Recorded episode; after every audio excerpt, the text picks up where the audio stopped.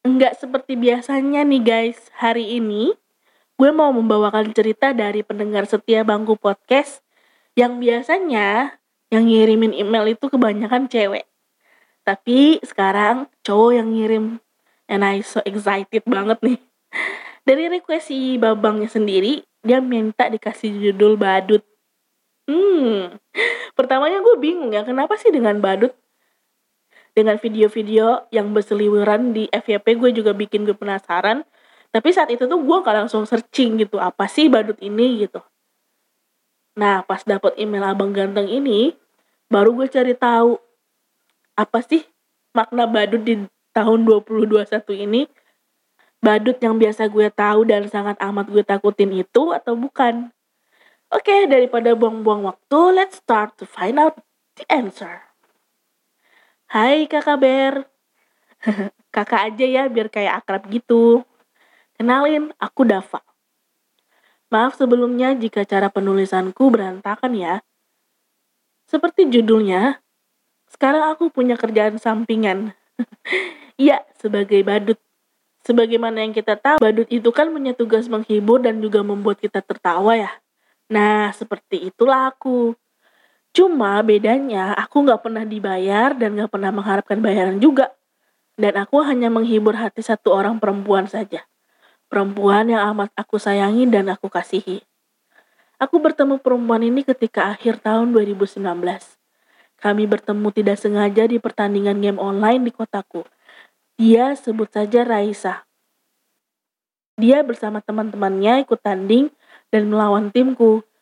Temanku yang lain kenal dekat dengan Raisa dan mereka berinisiatif untuk memperkenalkan aku kepada Raisa karena kami sama-sama jomblo. Oke. okay.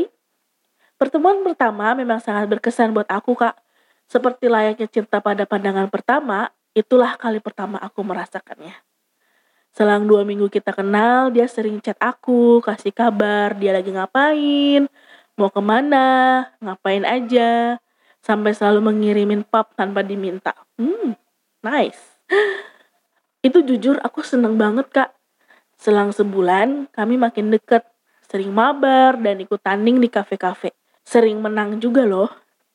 Karena semakin dekat kami bersama dan aku merasa bahwa Raisa juga punya perasaan yang sama, aku memberanikan diri untuk confess rasa aku ke dia.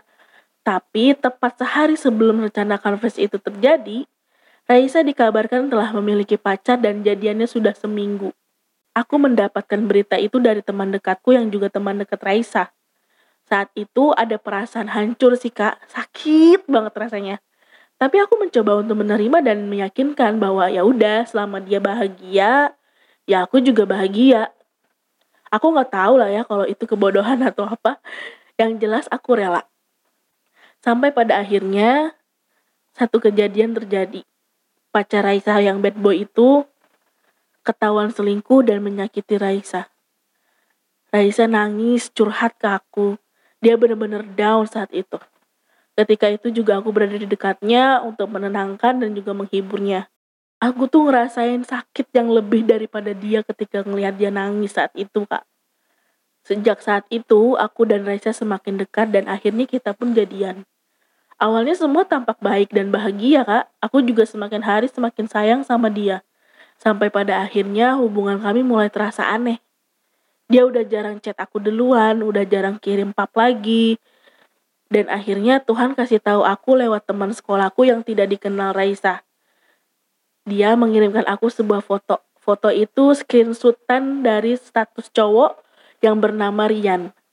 Di screenshotan itu, si Rian dan Raisa berpegangan tangan dan ada emot love sebagai captionnya. Temenku bilang, Cuk, bukannya ini cewekmu ya? Sontak aja saat itu juga aku minta kontak HP cowok itu dan mengajaknya bertemu. Singkat cerita, cowok itu mengaku sudah pacaran dengan Raisa selama satu bulan, sedangkan kita pacaran udah hampir enam bulan. Jadi segala kecurigaan dan kebingungan aku selama satu bulan ini terjawab sudah. Lagi-lagi hatiku dipatahkan, namun bodohnya lagi-lagi aku memaafkan. Kejadian itu aku lupakan dan tak akan pernah aku anggap ada. Raisa berjanji untuk tak mengulangi kesalahannya dan, dan ingin kembali denganku. Aku pun mengiyakannya walau aku tahu banyak teman-temanku yang tidak menyetujuinya. Setelah kejadian itu, hari kami seperti biasa saja, layaknya pasangan pacaran pada umumnya. Namun ada yang berbeda.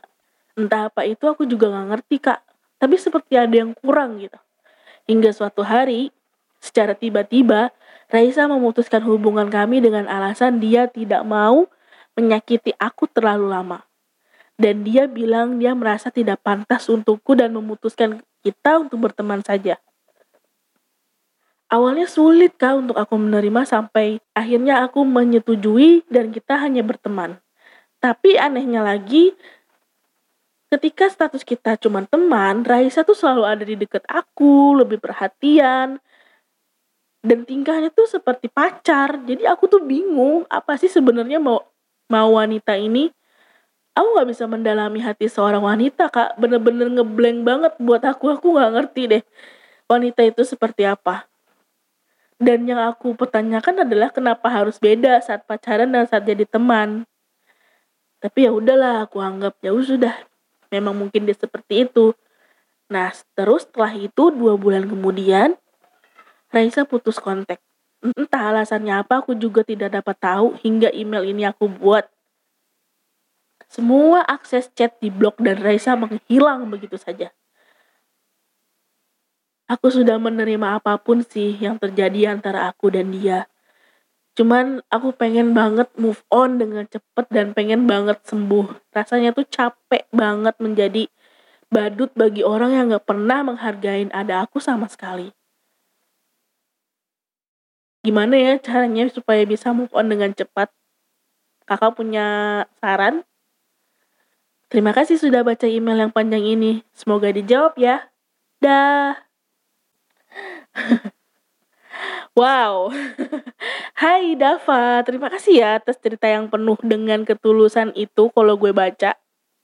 So, jadi intinya definisi badut di tahun 2021 adalah seseorang yang punya ketulusan, yang ingin orang lain bahagia, walau dia harus terlihat konyol dan menakutkan bagi yang takut, lalu menjadi orang pertama yang menghibur kesedihan dan juga kekecewaan orang lain. Tapi ketika ia terluka dan kecewa, tidak ada yang mau buat jadi badut untuknya. Oke, okay, first of all, dari semua cerita yang kamu bagi, aku cukup kagum loh sama penerimaanmu. Gak gampang loh untuk percaya lagi setelah kepercayaan itu dirobek habis-habisan ya mungkin kamu merasakan itu juga tapi karena rasa cinta dan sayangmu itu sangat amat banyak kepada Raisa akhirnya kamu mendaunkan ya rasa egoisme itu. Hebat banget sih kamu. How gentle you are. Dan kamu perlu tahu ya Dava bahwa dari semua yang kamu lakukan itu nggak sepenuhnya salah kok. Kamu hanya memberikan kesempatan sama dia yang nggak bisa melihat atau mungkin dia sedang dikelabui oleh fata morgananya cinta.